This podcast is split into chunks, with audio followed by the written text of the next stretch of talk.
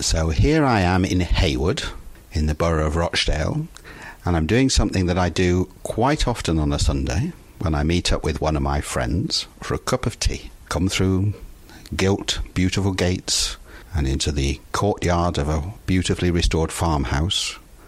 And now I'm inside where the tea is being poured into leopard print teacups from a leopard print teapot. And my friend isn't just any friend, she is an icon, she is a legend. She was the queen of the cobbles. Julie Goodyear, MBE. Oh, Mark, it's lovely to see you. It's lovely to see you as well. And thank you very much for inviting the viewers and listeners of your Manchester into your home. So, before you went into acting, you did a few things, didn't you? You were a model, you did hand modelling. Just hands and feet, Yeah. because my hands are very small Yeah. and I'm only size four feet. So I was actually earning more money than the very tall models. And you also did quite a bit of singing, didn't you? I know you were in sort of talent competitions and then you appeared at local clubs. I think it was at the Carlton. I think I was singing Blue Moon and somebody threw a meat pie at me. So I, I picked it up and ate it because I was hungry. Didn't go to waste. No, I don't like anything going to waste. Ever. So we're in your office now, surrounded by Hey, dozens of pictures. And one day she said to me, after this scene, you come straight to my dressing room. I said, OK, thank you, Miss Speed. I went and phoned my mother up, told her. She said, What have you done now? I said, I don't know. I don't think I've done anything. Ring me back and let me know, my mother said. Went there, and, Come in! I was shaking like that. I went in. Sit down! I said, What is it, Miss Speed?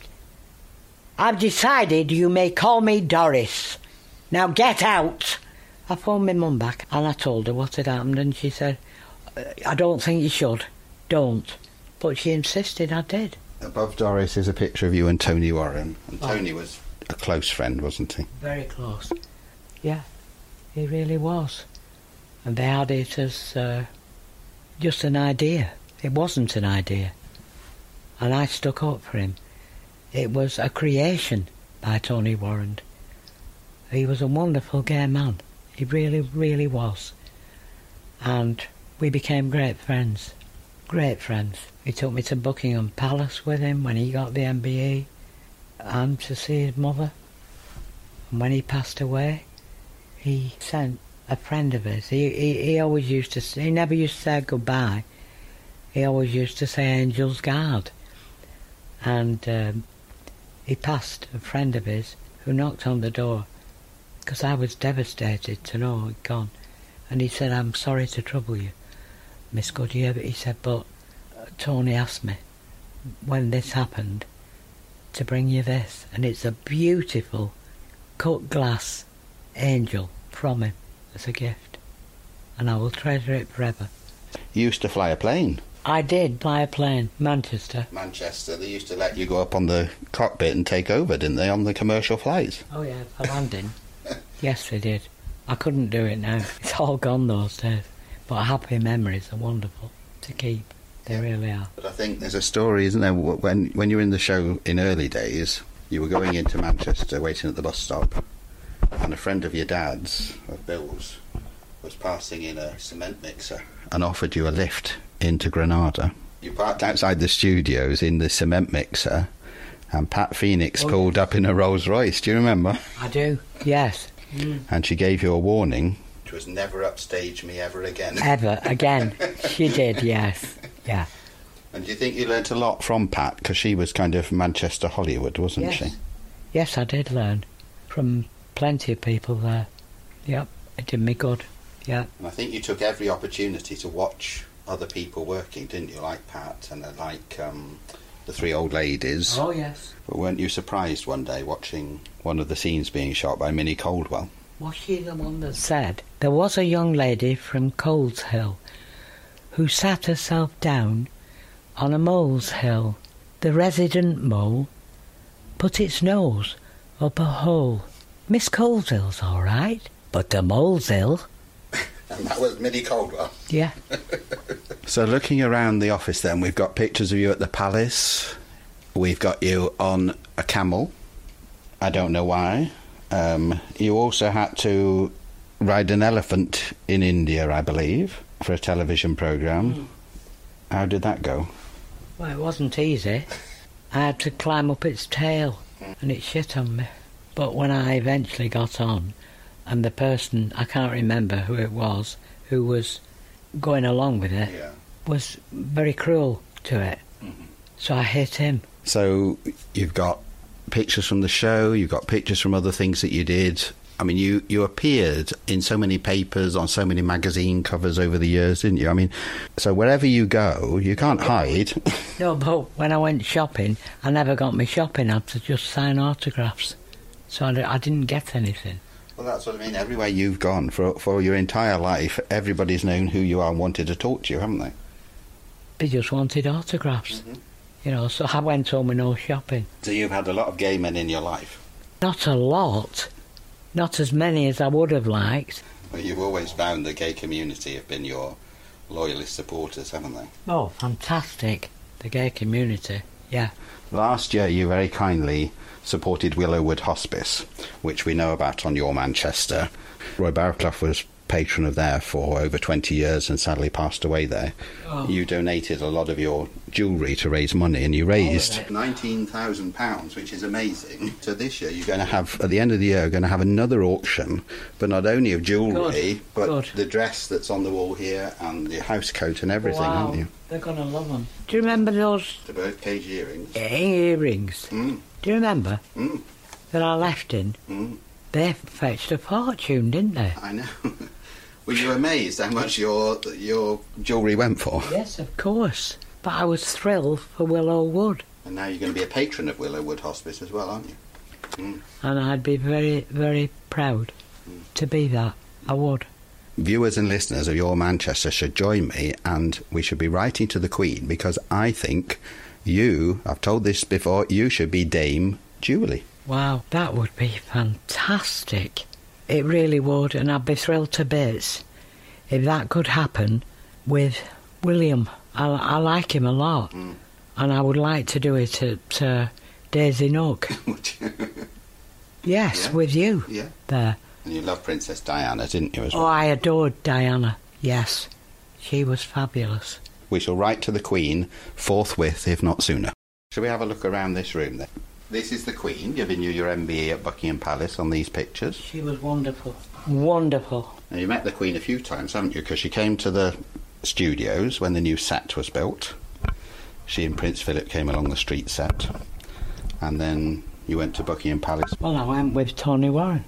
Yes, to get his, that's right. and he got his. She's absolutely wonderful. Mm. You know, she said, I'm very much looking forward to what you do next. And then you've got a load of awards. More awards than I've ever seen. So what have you got here? Soap's Greatest Landlady Greatest ever. from 2009. I was just thrilled. I'm really with it. The things that you treasure. Yeah. Variety Club. Legends. I know. I was so thrilled. Always, of course. Do You have to pinch yourself that you've got all these awards. All these people have voted for you over the years because of all the love they've got for you. It's incredible. Don't get me wrong, I'm not conceited or anything like that No. about it. But, But I, tre- I treasure them. Who wouldn't? And still, I mean, you've not been on Coronation Street as a regular for about 25 years now. I was in there for 25 Yeah. years. You're still receiving all these letters from all around the world, aren't you? I am, and it's wonderful. Do you realise the impact that you've had on people's lives? Not really. No, I don't. It's just a wonderful thing for them to do. And I enjoyed every minute of what I was doing. Mm. It was wonderful. I enjoyed it.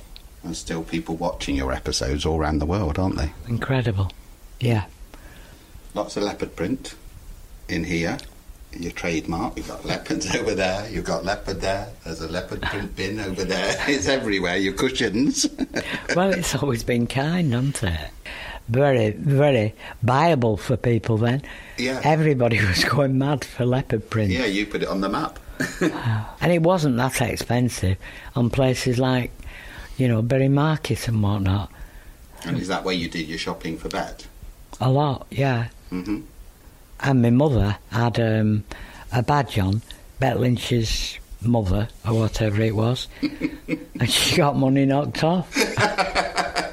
10 out of 10 to her. So she was known. And you had um, a gold Rolls Royce, didn't you, at one time? Yes, I did. Uh, But your mum loved to be taken out. Well, yes, because there was a cocktail cabinet in the back of it. So really, your mum, like the success you had, particularly in the early days of the street, your mum loved it, didn't she? Oh, yeah. But I mean, I had a wonderful mother and a wonderful father. I was very, very lucky. And I noticed you've got a, a ring on, uh, which I've seen before, which has got an A on it, and that was It's A for Alice. For She mum. was called Alice. somebody I knew as well. You knew of so much better, Betty Driver there Yeah. in that picture with you. Great. What was she like to work with? Wonderful. She really was. And behind the bar, you, her, Alec. Yeah. Happy days. Very happy days.